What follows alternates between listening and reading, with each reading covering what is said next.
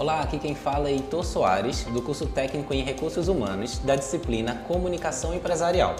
Hoje falaremos sobre compreender a importância de utilizar o correto documento administrativo nas comunicações empresariais. Mas antes, você que ainda não está inscrito em nosso canal, não sabe como se inscrever? Não acredito.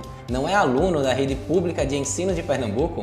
Tem problema não. Vai lá no YouTube, procura nosso canal EducaPE e aperta no botão inscrever.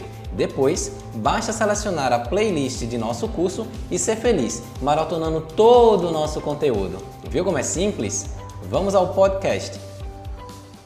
Provavelmente, você já deve ter ouvido de seu professor de matemática que todo caminho dá na feira, ao se referir ao tipo ou forma de cálculo utilizado para se chegar a um resultado pretendido.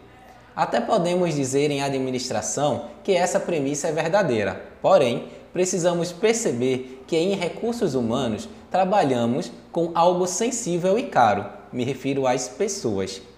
O recursos humano é um bem mais delicado de uma empresa.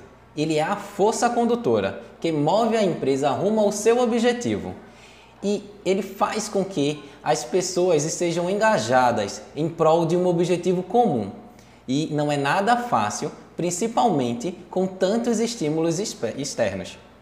Pois, apesar de todo o caminho dar na feira, existem caminhos mais floridos e arborizados que tornam o caminhar mais leve. A escolha desses caminhos facilita a adesão no caminhar junto.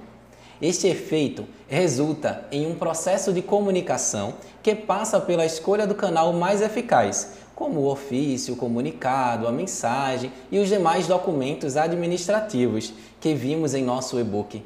Para compartilhar e manter a equipe a par apropriada do que está acontecendo na empresa e quais as expectativas para consigo. A escolha do documento deve ser feita conforme a necessidade de informação, considerando a sua velocidade, o nível de detalhamento de informações e até o controle da margem de entendimento evitando assim problemas que causem ruídos e desviem a energia que poderia estar sendo utilizada nas atividades laborais. E aí, estudante, curtiu esses conceitos? Espero que sim. Então agora, aproveite e dá uma olhadinha no e-book na competência 2 para conhecer um pouco mais dos documentos corporativos. Nos vemos lá, abraço e até a próxima!